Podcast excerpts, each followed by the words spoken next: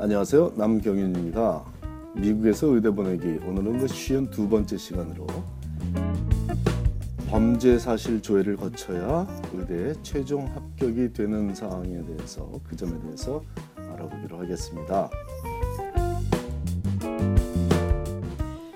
의대에서 보내오는 합격 통지서는 조건부 합격을 얘기하고 있으며 각 학생별로 해당 의대에서 요구하는 조건들을 마저 충족시켜야만 최종 합격이 결정되는 것입니다. 어떤 학생들은 마지막 학기 성적표를 제출해야만 하는 경우도 있지만 이런 조건은 모든 학생에게 적용되지는 않겠죠. 하지만 모든 지원자들이 충족시켜야만 하는 조건이 한 가지 있으며 이것이 바로 지원자의 범죄 사실을 범법 사실을 조회해서 크고 작은 범죄에 연루되었던 적이 있었는지에 대한 검증을 하는 과정이고 이는 모든 의대에서 요구하는 피할 수 없는 과정입니다. 이 과정을 부르기를 범죄 사실 조회 즉 criminal background check이라고 하지만 꼭 살인, 강도, 폭행, 마약 판매 등의 중범죄에 연루되었는지만을 조사하는 것은 아니고 음주운전, 절도, 단순 마약 소지 등의 경범죄 등 모든 위법 행위에 대한 조사를 하는 과정입니다.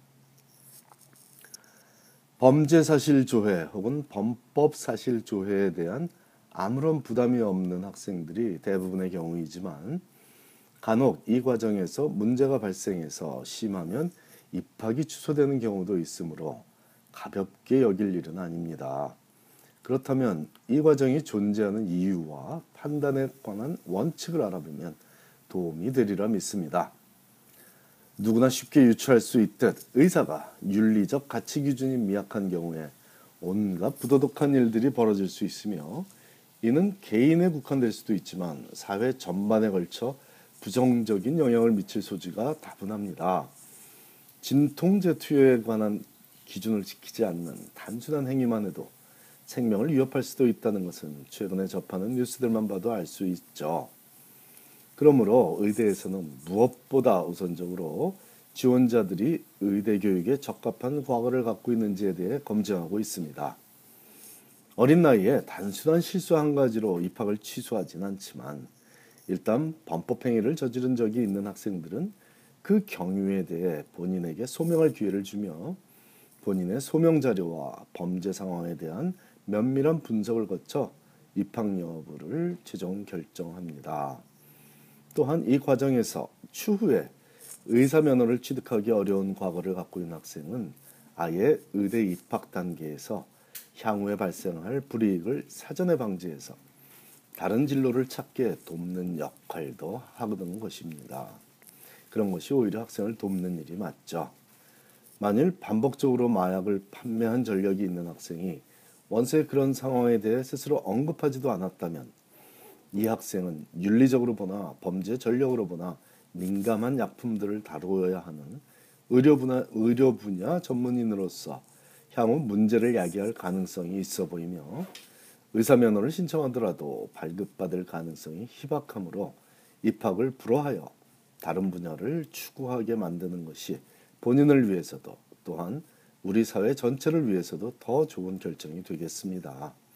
하지만 고교 시절이나 대학 시절 한 번의 음주운전 경력을 갖고 있는 학생이 원서를 제출할 당시부터 이 사실을 명확히 밝혔으며 법원에서 요구한 모든 벌칙 과정들을 성공적으로 마쳤고 그 얘기를 계기, 그 일을 계기로 인생을 좀 더 조심스럽게 살아가는 계기가 되었다는 점을 인정받을 수 있는 상태에서 이 음주운전만이 범법 사실 조회에 나타났다면 입학이 취소되는 최악의 상황은 발생하지 않을 확률이 높습니다.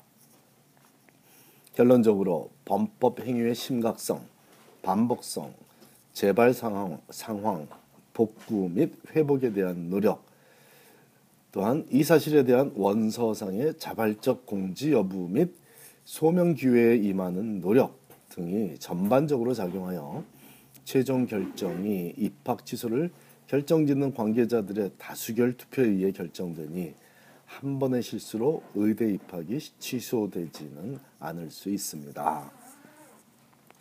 그렇다면 과연 어떤 과정을 거치는지도 알고 있으면 도움이 되겠죠. 의대에서 합격 통지를 받은 학생들과 대기자 명단에 오른 학생들은 의대연합회 즉 AAMC에서 지정한 Certify Screening이란 신원조회 전문 회사로부터 이메일을 받았을 것입니다. 여기서 Certify의 스펠링은 C E R T I P H I Certify 자, 이 회사에서 보내온 이메일을 두고 학생들이 정보를 교환하는 일부 온라인 포럼에 사기 행위로 의심하는 학생들의 의견이 게재되어 있다 보니 조치를 안 취하고 있다 불이익을 당할 수 있습니다. 부모들이 이 점을 챙겨주시면 좋겠습니다. 2017년 현재 의대에 입학할 학생들의 범법행위 조회는 오직 Certify란 회사에서만 하고 있는 것이 사실이니 그 회사에서 보내온 이메일에 적힌 조치를 취해야만 최종적으로 의대에 합격할 수 있는 과정이 맞고 일부 포럼에서 다른 전문가나 학생들이 제기하는 의심은 잘못된 정보라고 확실히 알려주십시오. 예외적으로 텍사스 주립대학 주립 의대들과 치대들은 독자적인 시스템으로 이 과정을 처리하고 있지만 텍사스의 사립 의대인 베일러 의대는 AAMC가 지정한 Certiphi Screen, Screening 이 회사의 이름에서 처리하고 있으니 특히 텍사스 의대에 합격했거나 대기자 명단에 오른 학생들은 이 점도 참고해야겠습니다. 자, 이 범법행위 조회를 통과하는 것에 부담을 느끼는 조건을 갖고 있는 pre-med 자녀를 둔 가정이라면 두 가지 사항을 염두에 두기 권합니다. 첫째, 해당 사건에 대해 철저한 사후 관리를 하고서 이 과정을 본인의 성장에 도움이 되는 계기로 삼게 하는 것입니다. 예를 들어 음주운전이나 단순 마약 복용권이라면 법원의 벌칙을 충실히 제때 마치는 것에서 끝날 일이 아니라 중독자 재활센터 등에서 봉사를 하며 술과 마약의 폐해에 대해 좀 더 심각한 고찰과 더불어 그것에 고통받는 사람들을 위한 좀 더 나은 의료적 혜택에 대해 고민하는 자세가 있다면 좋겠습니다. 이것이 필자의 학생들이 한 번의 실수가 있더라도 아무 문제 없이 의대에 진학하고 있는 요령입니다.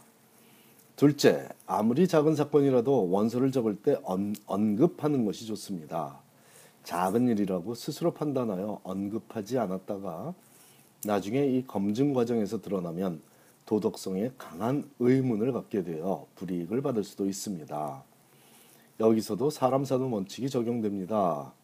잘못은 누구나 할 수 있지만 그것을 시인하고 고치려고 노력하는 자세를 취하면 사람다운 사람으로 인정받을 수 있지만 그렇지 않은 경우에는 소속된 사회에서 격리시키는 것이 맞고 명의는 어려서 부모에게 받은 가정교육부터 만들어진다고 믿습니다.